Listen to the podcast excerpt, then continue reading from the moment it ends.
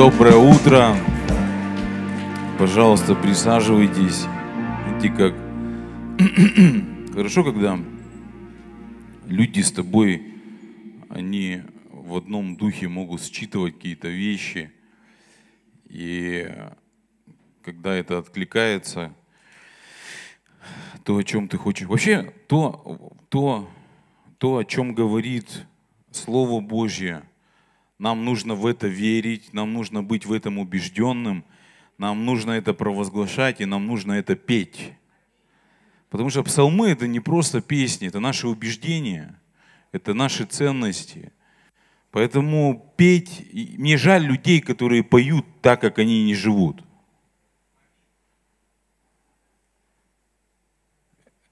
Знаете, ну, э, вот нам иногда, я, я согласен с тем, чтобы ты пел, чтобы так, это стало твоим убеждением, стало твоей жизнью, стало твоим таким утверждением. Ну просто пей, знаешь, классная песня.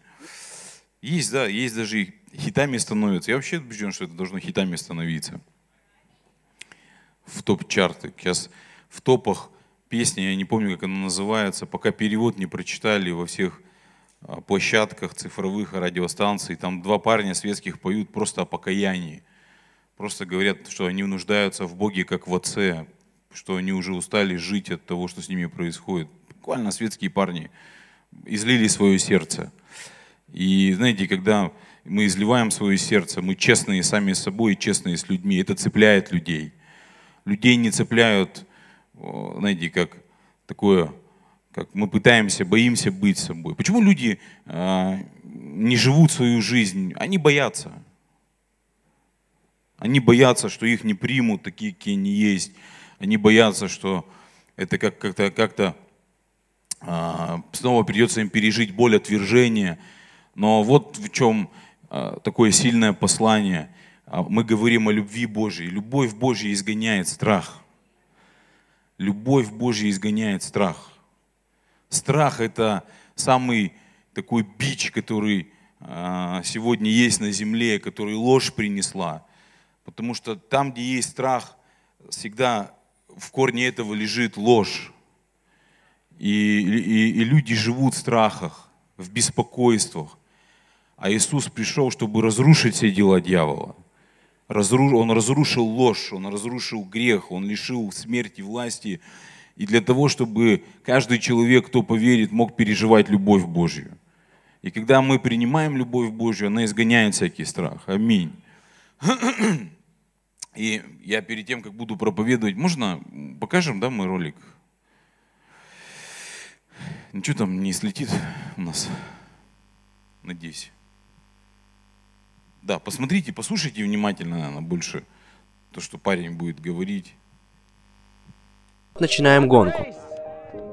Все постройтесь.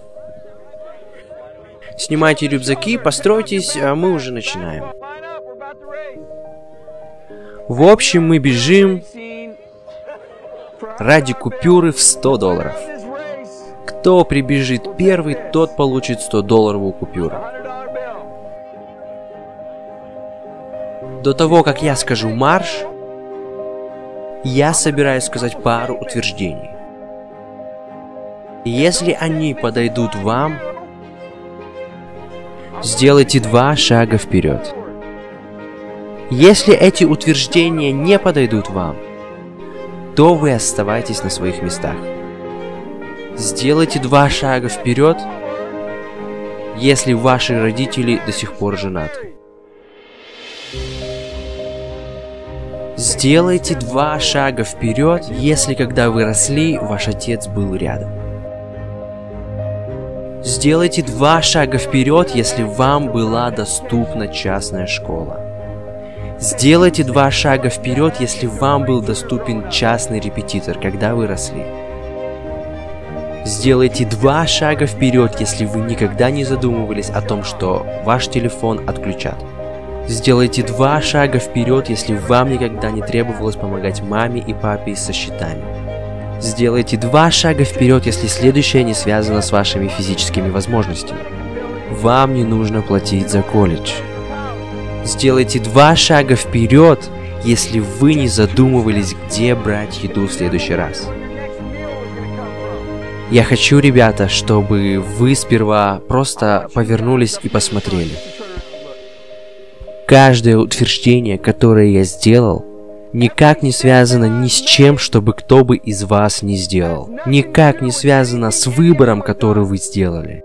Мы все понимаем, что у тех, кто стоят спереди, есть больше возможностей, чтобы выиграть этот забег. Означает ли это, что те, кто стоят сзади, не могут бежать? Нет. Мы были бы глупцами, если бы не осознавали, что нам дали больше возможностей. Мы не хотим осознавать, что нам дали более легкий старт. Но реальность такова, что нам его дали. Теперь нет никаких оправданий. Им по-прежнему нужно бежать в этой гонке. Вам по-прежнему нужно бежать в этой гонке. Но тот, кто выиграет эти 100 долларов, я думаю, что это будет глупо с твоей стороны не использовать их и узнать более о чьей-либо истории. Потому что реальность такова, что если бы это была честная гонка, и все бы стояли сзади вместе, я гарантирую, что многие из этих черных парней бы вас раскатали.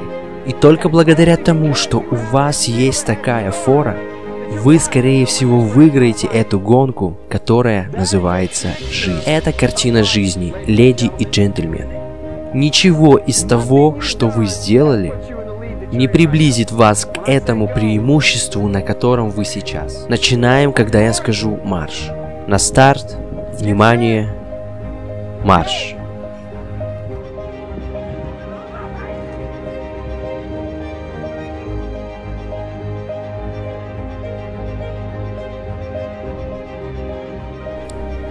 Если вы не извлекли никакого урока из этого упражнения, вы глупцы.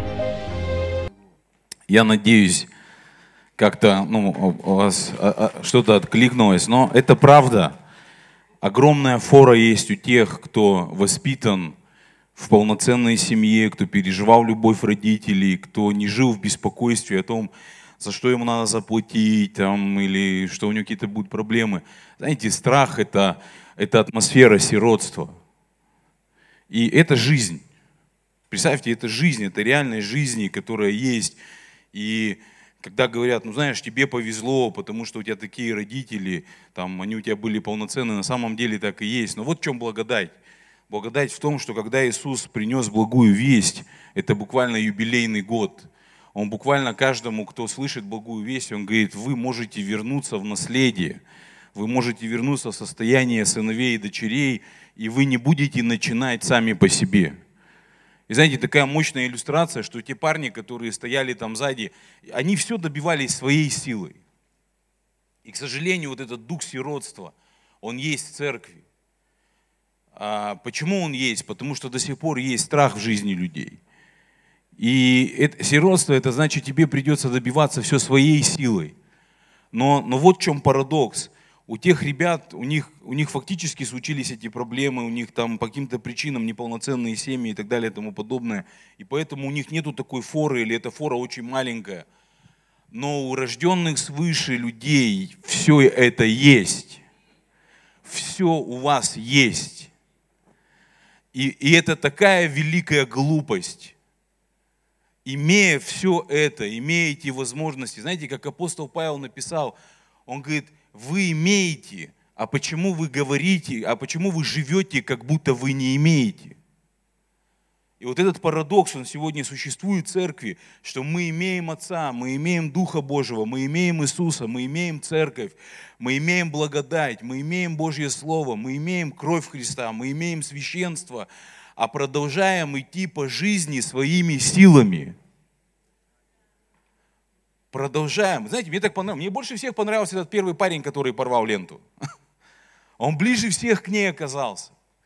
Потому что все, что там говорилось, в его жизни было. И из-за этого он был продвинут. Это не отменило его действия, это не отменило тому, что ему надо было рвануть или что-то делать.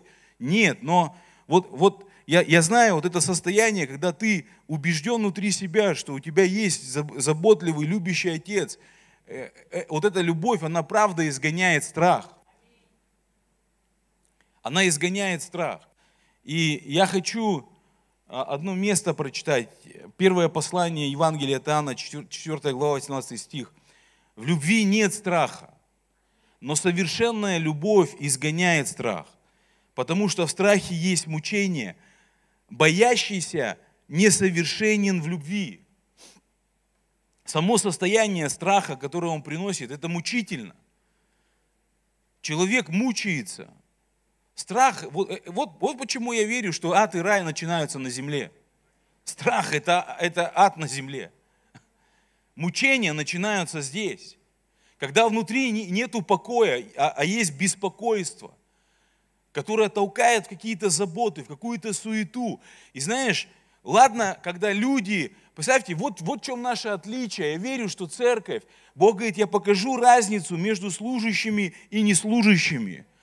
Он говорит, какое преимущество быть верующим а, а, а, от неверующего. И апостол Павел пишет, он говорит, великое преимущество. Но когда ты видишь, когда Бог спасает человека, возрожденного, он, он реально становится ребенком Божьим. Рожденный от Духа есть Дух. Но продолжает биться своими силами за выживание на земле. Продолжает прилагать эти усилия, чтобы добыть эти крошки. Знаешь, какие бы эти крошки не были, большие, есть, знаешь, есть большие крошки. Но это крошки. Потому что детям принадлежит хлеб. Хлеб – это то, что нас потрясет. Я верю, что вот эти ребята, которые стали в одну линию, когда, знаешь, все они были приготовлены, сейчас бежать, сейчас прилагать усилия, но вдруг что-то начало меняться, шансы стали неравные.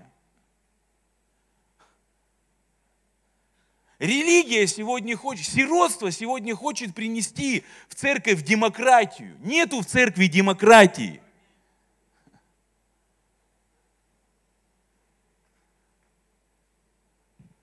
Нам дана равная благодать, чтобы мы в нее поверили.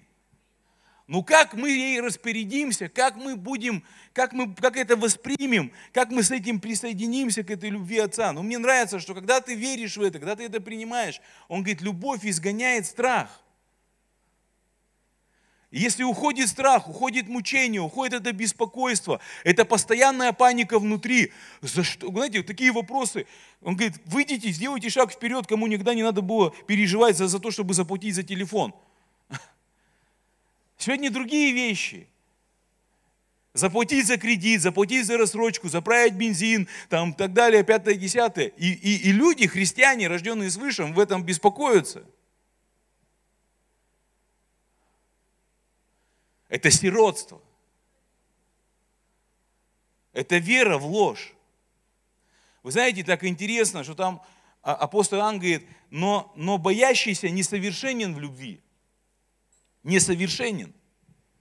Это слово буквально значит недостоин, лишенный, невозможно. Вот мышление, вот состояние человека, который рожден свыше, но он не верит в Божью любовь, он не может ее принять. Вот о чем он внутри себя ты говоришь, если ты такой человек. Я недостоин. Я лишен, я постоянно чего-то лишаюсь, мне постоянно чего-то не хватает. И третье, невозможно. Невозможно. Это прям крик сирот. Когда им говоришь, сделай вот так, невозможно. Все возможно верующему.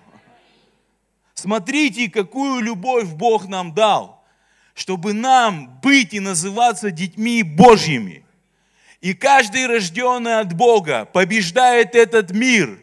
И сия победа, победившая мир, это вера наша. Все возможно верующему. Сирота лишен. Не потому, что этого нет, а потому, что он сам себя лишает. Сирота говорит, я не достоин этих вещей. Да, это для них, это для пастора, это для кого-то еще, но не для меня. Все, что у меня есть, это мои силы. Я буду тогда, знаешь, вот в этом беспокойстве пытаться усилиться. Правда, вы знаете, иногда это крутит, иногда чей-то успех, он выглядит круто. Ну как, человек, я не говорю, что человек ничего не может добиться, может, но мотив этого успеха доказать всем – что-то доказать. Я недавно мультики посмотрел, я, Господь со мной часто через мультики разговаривает. Есть такой мультик Angry Birds. Есть первая часть, есть вторая часть. Вот, вот в первой части это такой никому не нужная птичка, который из-за того, что он был отвержен, стал злой, потом стал героем, всем помог. И во второй части он опять там защищал всех от свиней, а потом свиньи, с которыми он сражался, они говорят, мы хотим перемирия. Он говорит, не надо перемирия с ними. Он говорит, почему не надо? Круто, мы устали от окопов, мы устали от сражений, мы устали своими силами там постоянно, мы хотим отдыхать, мы хотим книжки писать, мы хотим развлекаться, а мы окопы роем, постоянно что-то там защищаемся. Он говорит, вы не понимаете, свиньи врут. И никто не мог понять. И знаете, там такая другая птичка была быстрая. Ну, я не знаю, знаете вы эту игру или там мультик, или фильм, молодежь по-любому знает. Эта птичка такая, Чаки, который быстрее всех, он говорит этому Реду, он говорит, чего ты боишься? А знаете, чего он боялся? Он потому что пока он там делал, пока он э, э, все завоевал, он был во внимании людей. И он боялся, что сейчас он перестанет что-то делать, и внимания не будет. Сирота, он так и остался сиротой, будучи героем. Может чего-то добиться. Просто из-за страха. Чтобы меня, как, на мне было какое-то внимание, мне, мне, мне уделили внимание, обо мне подумали, меня чего-то не лишили. Представь, мы не лишены мы уже не лишены. Нам уже Бог столько дал. Все, что нам нужно, нам надо в это поверить. Либо, либо пытаться снова своими силами что-то сделать. Я не хочу своими силами. Итог моей жизни, моих сил, 2004 год, 31 октября. Все. Это итог моих усилий. Я вообще убежден, что многие из вас здесь, кто находится, вы по плоти круче меня, умнее меня, сильнее меня, образованнее, инициативнее, мотивированный. Однозначно вообще. Я даже с этим не собираюсь никак спорить. Но я не хочу своими силами, потому что есть благодать в том, что Бог дал нам свою любовь. Я хочу иметь полноту Божьей любви. И вот знаете как, Бог хочет, чтобы эта любовь, проявленная любовь, вот что она делает. Он говорит, любовь Божья, она правда изгоняет страх. Весь твои попытки подавить страх бесполезны, пойми. Любовь, страх изгоняется любовью. Можно ночью пытаться бороться с тьмой, а можно просто зажечь свет, и тьма уйдет. Вот эти попытки себя преобразить, я докажу всем. Но внутри-то ничего не изменится. Внутри не уйдет беспокойство. Но если ты пустишь любовь, он говорит, Божья любовь, я абсолютно в этом убежден, она изгоняет всякий страх. Можно не беспокоиться о том, что есть, и о том, что одеться. Я вам такой стих хочу прочитать, просто я не знаю, выдержите вы его или нет.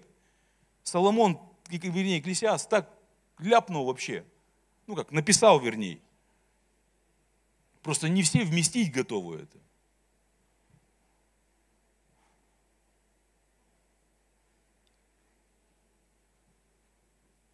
Сиротство – это нищета в отношении себя самого. Ты недостоин есть эту еду.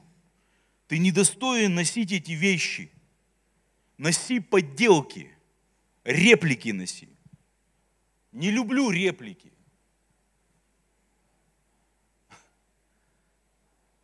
Аминь, не услышу. Походу, любите реплики, вы, да? Знаете, почему люди любят реплики? Они не верят, что они достойны оригинала. Они не верят, что они способны иметь оригинал. А знаете, как Экклесиаст? Я вам все не буду читать, я вам только две первые вещи прочитаю. Экклесиаст – это сын Давида, Соломон. Он написал, он говорит, человек, носи самую лучшую одежду и ешь самую лучшую еду. Это дар от Бога.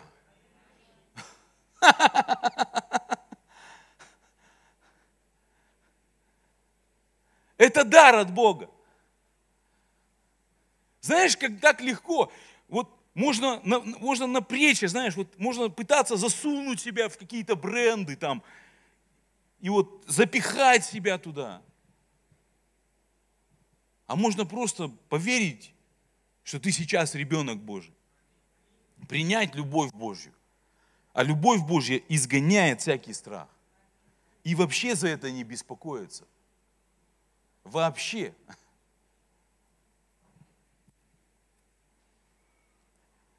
Исайя 54 глава 13 стих. И все сыновья твои будут научены Господом, и великий мир будет у сыновей твоих.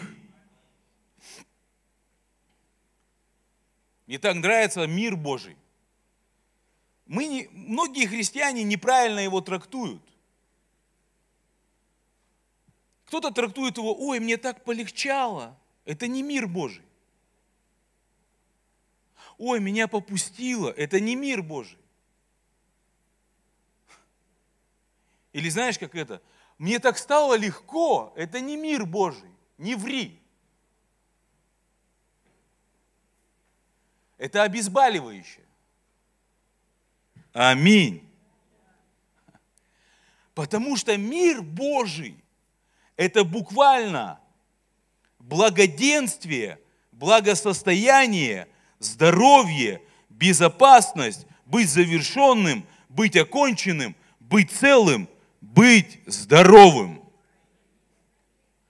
Это все вмещает в себя Божий мир. Шалом у евреев называется он. Меня всегда, знаете, вот я, я вырос такой, не, не как, ну вот есть такие староверы, да, ну давно в церкви их называю. И вот раньше, когда я сталкивался еще в своем младенческом христианстве, я такой плотской был. Но когда мне говорили, я помню, там одни тетеньки пришли, я у Аниной мамы дома был, и они такие приходят, мир дому всему, знаешь. Я так на них смотрел, и у меня внутри, и все. Что для меня мир что-то такое было, знаешь, как, как вставить тебя, так вставит. Потому что беспокойство, оно вставляет, да? Оно аж так потряхивает некоторых, что с порязом покрываются люди. Оно так приходит, что спать не могут. Да? Ну, у вас не было такого? Страхи, ты, ну, ты спать не можешь. Но это было у меня, когда я был ну, вообще невозрожденный, под демонами какими-то. Демоны приходили, даже сон не давали. Представь, вот, а, а с людьми, христианами такое происходит. То есть, если это с беспокойством так происходит, представь, что из-за мира Божьего с тобой должно происходить. Просто придавливать должно. Придавливать споко, покоем, придавливать шаломом Божьим твою душу, твои эмоции, твой иммунитет. Придавливать благосостоянием. Аминь. Придавливать здоровьем Божьим. Он говорит, все сыновья твои научены Господом, и великий мир у них. Притчи, 4 глава, с 1 по 4 стих.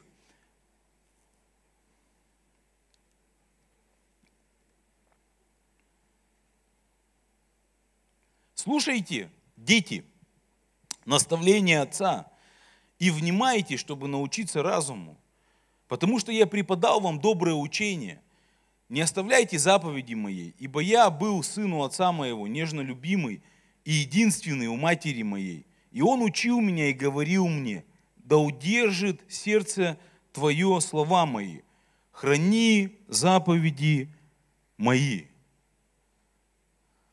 Так классно. Это пишет человек, который всей своей жизнью показывал, как, как быть сыном. Насколько он мог это транслировать в своем ну вот в этом Ветхом Завете. Что такое быть сыном? Он говорит, вот смотрите, вот так вот образ жизни сыновей. У них есть фора, у них есть великое преимущество. Без проблем. Если тебе нравится переть своими силами и обезболивающие, ты можешь даже аминь не говорить. Мне, я не люблю этих вещей. Я люблю, когда Бог меня двигает. Я люблю фору. Я люблю блат. Да, это у него родители такие. ну, знаешь, это зависть говорит, когда видят, этому повезло. Представь тебе, как повезло.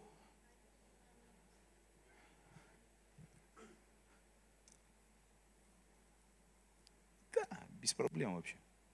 Я верю, что мне повезло больше всех. И всем будут мне завидовать. Везению моему. Что меня нашел Бог. Небесный Отец.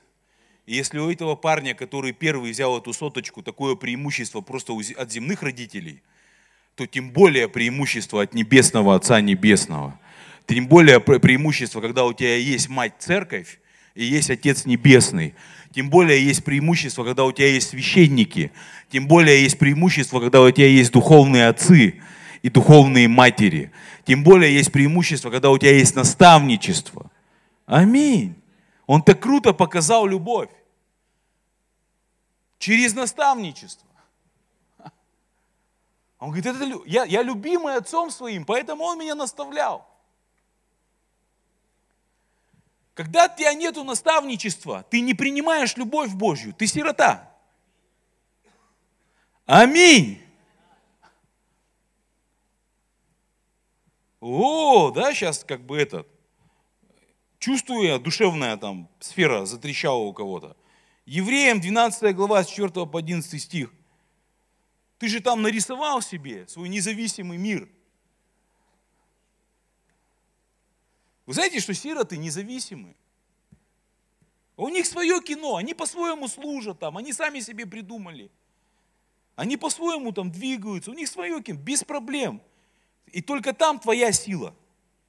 Аминь. Там только твоя сила, только твои способности. Я хочу Божью силу. Мощное послание. Не знаю, получится у вас, достать это каким-то образом. Ну, можно было проехать 80 километров, можно попытаться достать о сильных Давида. Мощное апостольское послание было. К какому Давиду ты привязан? Если ты не можешь сказать в церкви, что ты привязан к определенному человеку своим принятием, ты, у тебя есть только твоя сила. Есть милость Божья в твоей жизни и твоя сила. Аминь. И все, что ты добьешься, своей силой.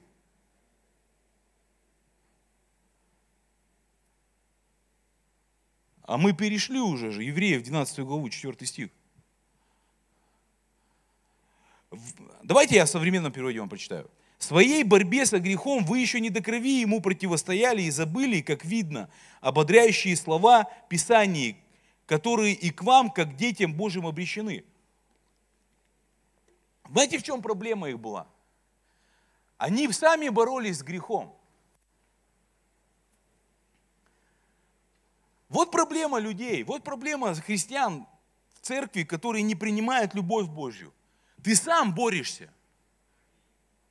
Ты сам борешься со своим грехом, ты сам борешься со своим несовершенством, ты сам борешься со своими проблемами, ты сам борешься с трудностями, в которые ты попал, ты сам борешься. И Павел им пишет, ребят, вы боретесь, вы там сражаетесь. Он говорит, я хочу вам напомнить слова, которые к вам обращены, как сыновьям. Сын мой, не пренебрегай наказание Господне. Здесь слово буквально написано наказание. Но, но слово наказание в Библии, оно буквально переводится как наставление. И в современном переводе это звучит так. Сын мой, задумайся серьезно, когда наставляет тебя Господь, и не отчаивайся, когда Он тебя исправляет, ибо того и воспитывает Господь, кого любит, и всяким сыном своим признаваемого строго наказывает для вашей же пользы, и приходится вам терпеть. Бог как с сыновьями своими обращается с вами. А что это за сын, если отец не воспитывает его со строгостью? Если же вы такого воспитания, какое все настоящие сыновья получают, лишены, то незаконные вы сыновья, а внебрачные. И заметьте, когда земные наши отцы со строгостью воспитывали нас, разве, разве переставали мы уважать их? так не должны ли мы тем более повиноваться Отцу Духовному и учиться жить? Те лишь короткой земной жизни готовили нас, когда наказывали, и при том по своему разумению. Бог же знает, что служит нам во благо вечное и что делает нам сопричастниками святости Его. Представьте, если, вот, мне нравится этот ролик, это воспитание человеческое дало такую фору этим парням. Это по жизни так и есть. 98% в тюрьмах людей, которые находятся там, воспитаны либо круглыми сиротами, либо частичными сиротами. Это статистика. Потому что они сами по жизни не смогли ничего добиться. И они брали это сами через нарушение закона. Мотивация которого был страх. Представьте, я, я убежден, если просто человеческое воспитание, когда ребенок принимает своего отца, принимает своих родителей, и Библия говорит, это любовь, это проявление любви, когда родители тебя воспитывают. И если этот ребенок, он, он принимает это воспитание, он говорит, он будет иметь лучшую жизнь, чем те, кто не принимают. Но он говорит, это будет касаться только жизни на земле. Он говорит, тем более, если мы принимаем любовь Отца, которая проявляется через наставление, через воспитание, мы становимся причастными святости, мы становимся причастными благодати, мы становимся причастными силе Божией.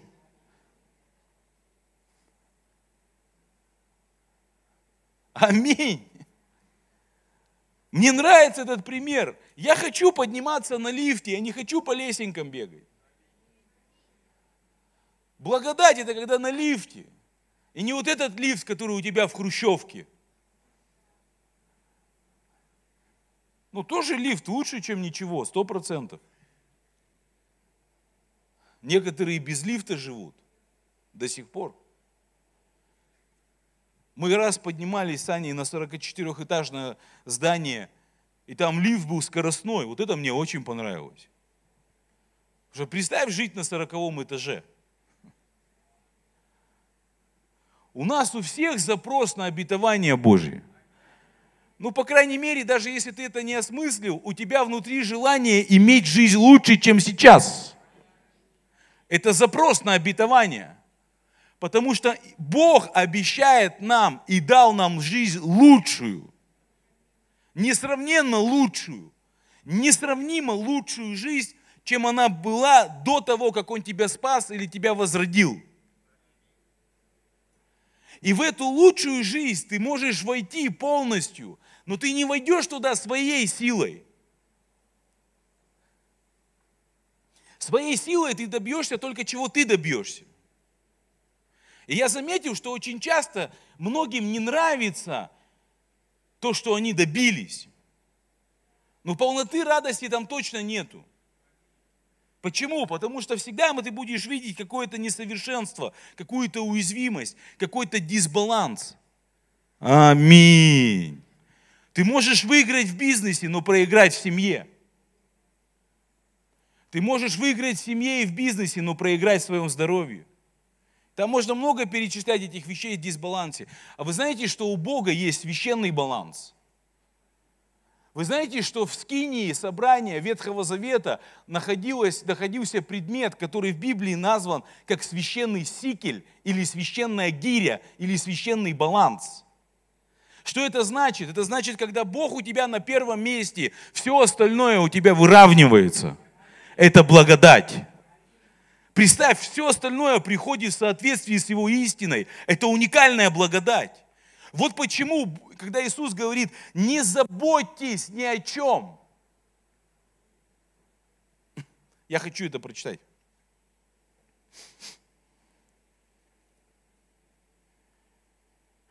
Сейчас, сейчас мы дойдем к этому, хорошо? Потерпите чуть меня еще. А, давайте мы 1 Коринфянам 4 глава 15 стих прочитаем. Можно за клавиши уже? Ну, можно всех даже.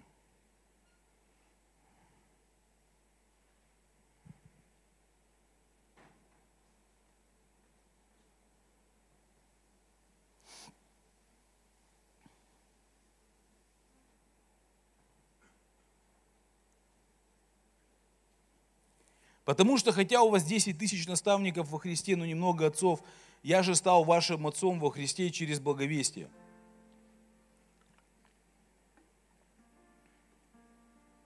Вот почему я убежден.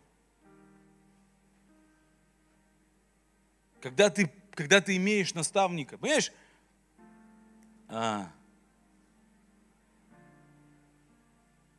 вот я хочу вернуться к этому видео. Все, кто там стоял, у них у всех были родители. Вы слышите меня? Ты без родителей быть не можешь.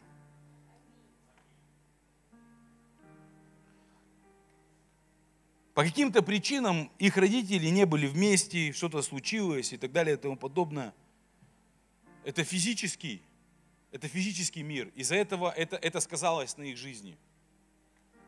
Но в духовном мире не так. Ты родился свыше, потому что Бог есть Отец. И потому что Бог поставил отцов и наставников в церкви. И Бог не может умереть. Значит, в церкви всегда будет наставничество, всегда будет отцовство. Оно всегда будет проявлено в ком-то. Бог верный. И значит, если в церкви ты продолжаешь стоять без форы, без благодати, без причастия к его силе, это лишь только твой выбор. Не принимать эту любовь. Не принимать это наставничество. Не принимать. По разным причинам. Я недостоин. Ну, я думаю, самая большая причина – это банальное неверие.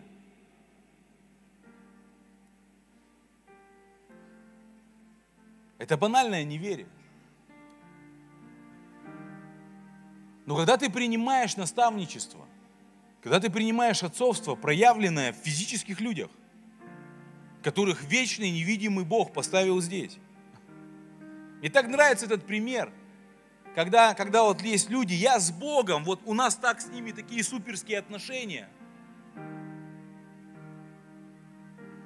И у тебя нет наставничества.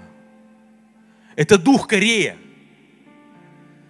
который говорит, все святы, Моисей, со всеми Бог, нафиг вы нужны. Это так звучит. Мы и сами сможем. У нас у самих все получится. Так без проблем. Это дух гордости.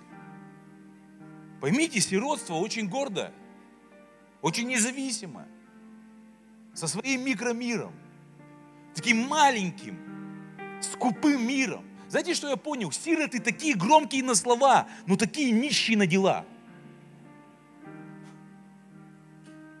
Когда доходит до дела, они говорят невозможно. Внутри себя. Они говорят, это не для меня. Я не достоин этих вещей. Я не могу это сделать. Но я тебе дам ключ. Бог так тебя любит, что Он поставил физически видимых людей и назвал их наставниками. Хотя бы прими наставника, чтобы принять отца. Он так благ, что дал наставников, в тысячи наставников, чтобы однажды твоя вера, твое сыновство выросло настолько, чтобы ты сказал, у меня есть отец. Чтобы ты так стал зрелым, чтобы пережил полноту причастия к Его силе, к Его святости, к Его благодати, чтобы ты сказал, я сын, и у меня есть отец. Не человек, которого ты ходишь послушать, Аминь. Да, есть такая форма. Послушать.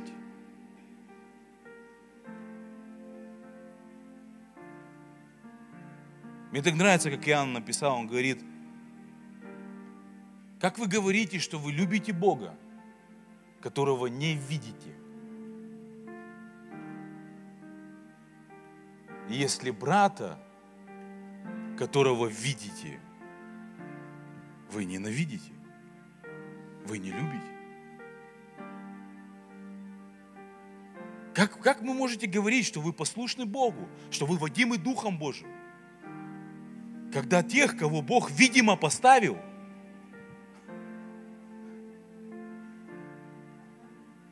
видимо, очевидно наделил силой. Я говорю вам, я, я даю вам гарантию. Если вы смиритесь под наставничеством внутри своего сердца, в любом виде. Знаете, я столько слышал, пастор, вот если бы ты меня наставлял, тогда нет. Если ты не принял пославших, которых я послал, ты меня тоже не принял. Поэтому всем, кто будет возвращаться в наставничестве, особо таким, знаешь, вот давно таким, уже таким крутым, я их специально буду отправлять к таким невзрачным наставникам. Да. Давай. Покажи свое смирение. Я тебе скажу, просто приняв этого человека, которому, который поставлен здесь, твоя жизнь взлетит. Твоя жизнь будет с очевидной разницей твоя жизнь будет с очевидным преимуществом. Знаешь почему? Потому что через это наставничество, через эту проявленную Божью любовь к тебе, Бог будет изгонять всякий страх из тебя.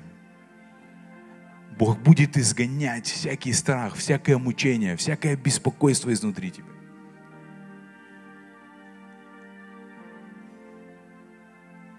И мир Божий начнет опускаться благоденствие, благосостояние, здоровье, полнота, целостность. Аминь.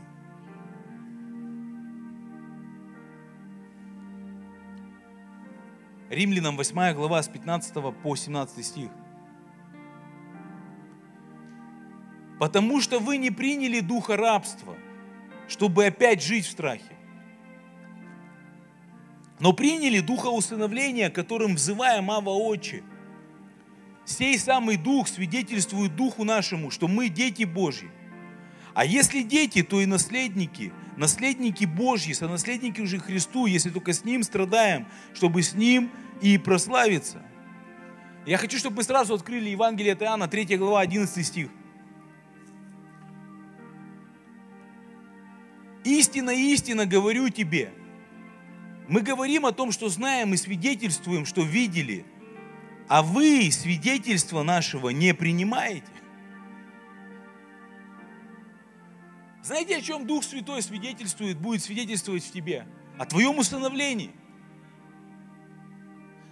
Чтобы ты однажды сказал, Ава, Отче, Ава, Отче, Папочка Небесный с еврейского языка, или у меня есть Отец на небе, и это не просто сказать, отец, это твоя жизнь как образ сына. Когда ты принимаешь свидетельство Духа Святого, ты можешь назвать отцом кого-то в церкви, духовным отцом. Не идеального человека. Почему? Потому что ты принял свидетельство идеального Святого Духа.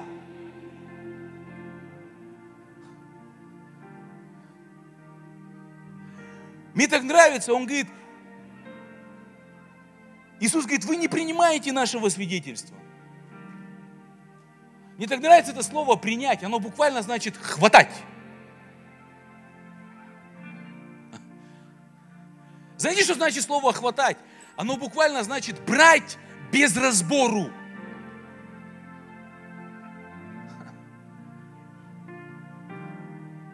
Вот почему много сиротств много колупаний, разборов. Много. Нету этого хватать. Потому что в духовном мире оно не принимается. Знаешь, как вот тебе поставили тарелку, а ты такой, что там, а что там, а из чего это сделано там, да? А я морковку не ем. Да не ешь. Это значит буквально взял вот так вот и, и съел, что тебе дали схватил в духе, что тебе надо. Свидетельство Духа Святого, оно вот так вот берется. А не с рассуждениями, вот с твоими еще особенно. Правда? Иисус говорит, вы, Никодим, он заморочился. Он ему говорил о рождении свыше, он говорил ему о сыновстве. А Никодим заморочился. Как я могу войти туда, а потом снова выйти опять? Я не понимаю. Слушай, давай мне объясни. Иисус говорит, ты моего свидетельства не принимаешь. Надо схватить мое свидетельство. И что тогда будет с моим свидетельством? Тогда что-то начнет происходить с тобой. Изнутри тебя начнет уходить страх. Всякий страх будет изгонять, ой, всякая любовь будет изгонять всякий страх, будет изгонять всякую ложь. Все, что приносит сиротство. И ты будешь сыном. Ты не будешь колупаться. Ты не будешь колупаться в наставнике. А что, кому я пойду на домашку? Ты говоришь, я готов. Я сын. Я хочу, чтобы меня воспитывали. Я хочу, чтобы меня наставляли. Я хочу быть причастным к Божьей силе. Я хочу быть причастен к Божьей благодати. Я хочу быть причастен к Божьей святости. Я не просто на земле хочу пропетлять. Я хочу в вечность войти. Я хочу в вечности венец. Я хочу здесь шалом переживать.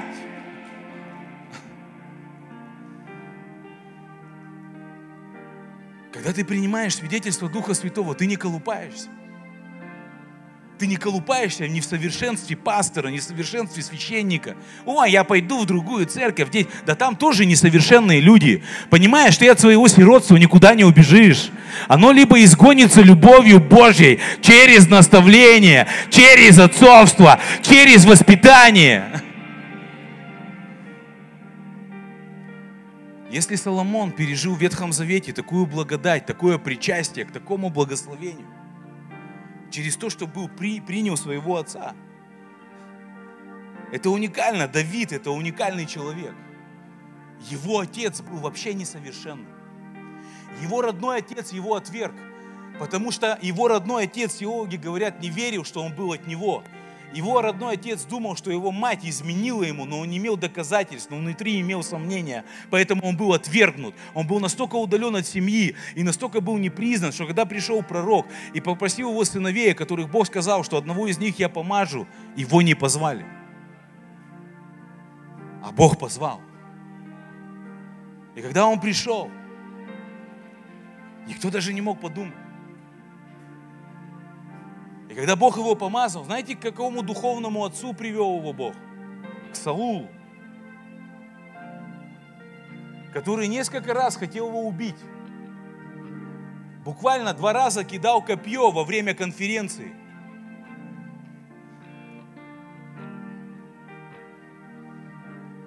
Пастор меня не заметил во время конференции. Он меня не, он меня не отметил. Сирота. Так говорит сирота. Меня лишили. Знаете, как сын говорит, я такой богатый. Мне Бог столько много дал. В этой церкви Бог столько много дал. У меня жизни не было. Я существовал, я умирал. Моя жизнь была разрушена.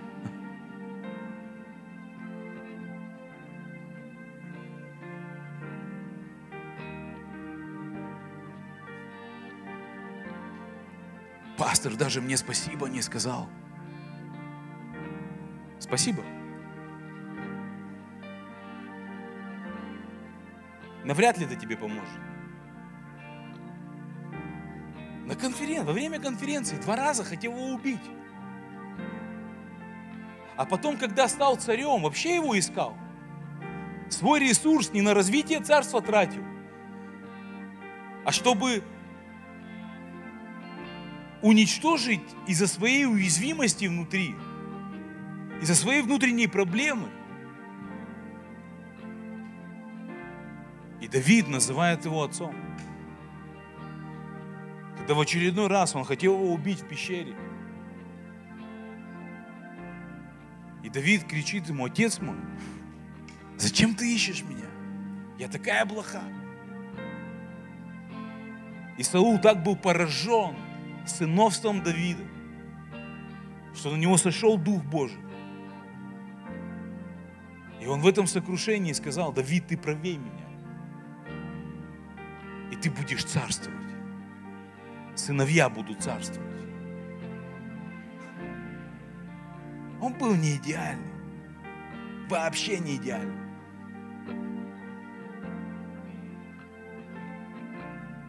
когда ты принимаешь свидетельство Духа Святого, когда ты быстро это берешь, не рассуждая, не копаясь.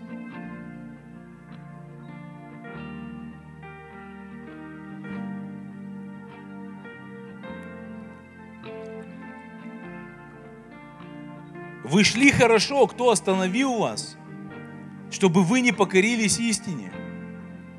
Такое убеждение не от призывающего вас – Малая закваска квасит все тесто. Я уверен на вас, Господи, что вы не будете мыслить иначе, а смущающий вас, кто бы он ни был, понесет на себе осуждение. Я не знаю, кто остановил твое сыновство.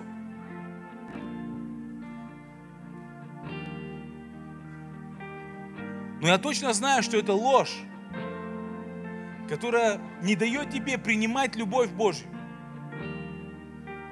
Любовь Божью через воспитание, через наставление, через исправление. И знаешь, иногда это кажется неприятным. Оно бьет по нашему сиротству. Оно бьет по нашей гордости. Когда нам говорят правду, нам так и хотелось, чтобы нам льстили и говорили, ты знаешь, у тебя все хорошо.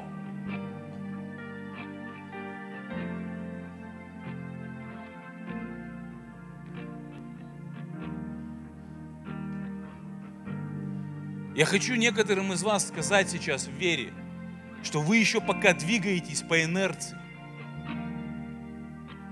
Но вы уже так далеко от источника вашей силы. Не путай инерцию с источником. Не путай следствие с причиной. Не путай. Не важно только начать хорошо, важно хорошо и закончить. И я не хочу по инерции вкатиться в 22 год. И я не хочу по инерции вкатиться в вечность. Я хочу 31 декабря влететь с новым толчком силы Божией из моего источника – я хочу ворваться туда. Не заползти, не перекатиться. Я не переливаюсь изо дня в день, из неделю в неделю. Я пролетаю сквозь них.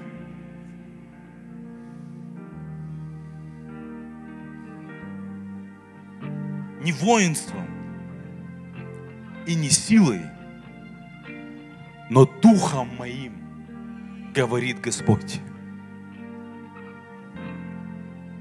Я так хочу, чтобы мы приняли вот эту любовь Божию, движимые вечностью, движимые любовью. Не может быть движимым без наставничества и отцовства. Не может быть движим без воспитания и обучения. Не может быть движим без исправления, без коррекции без упреков любви. Не может. Не может.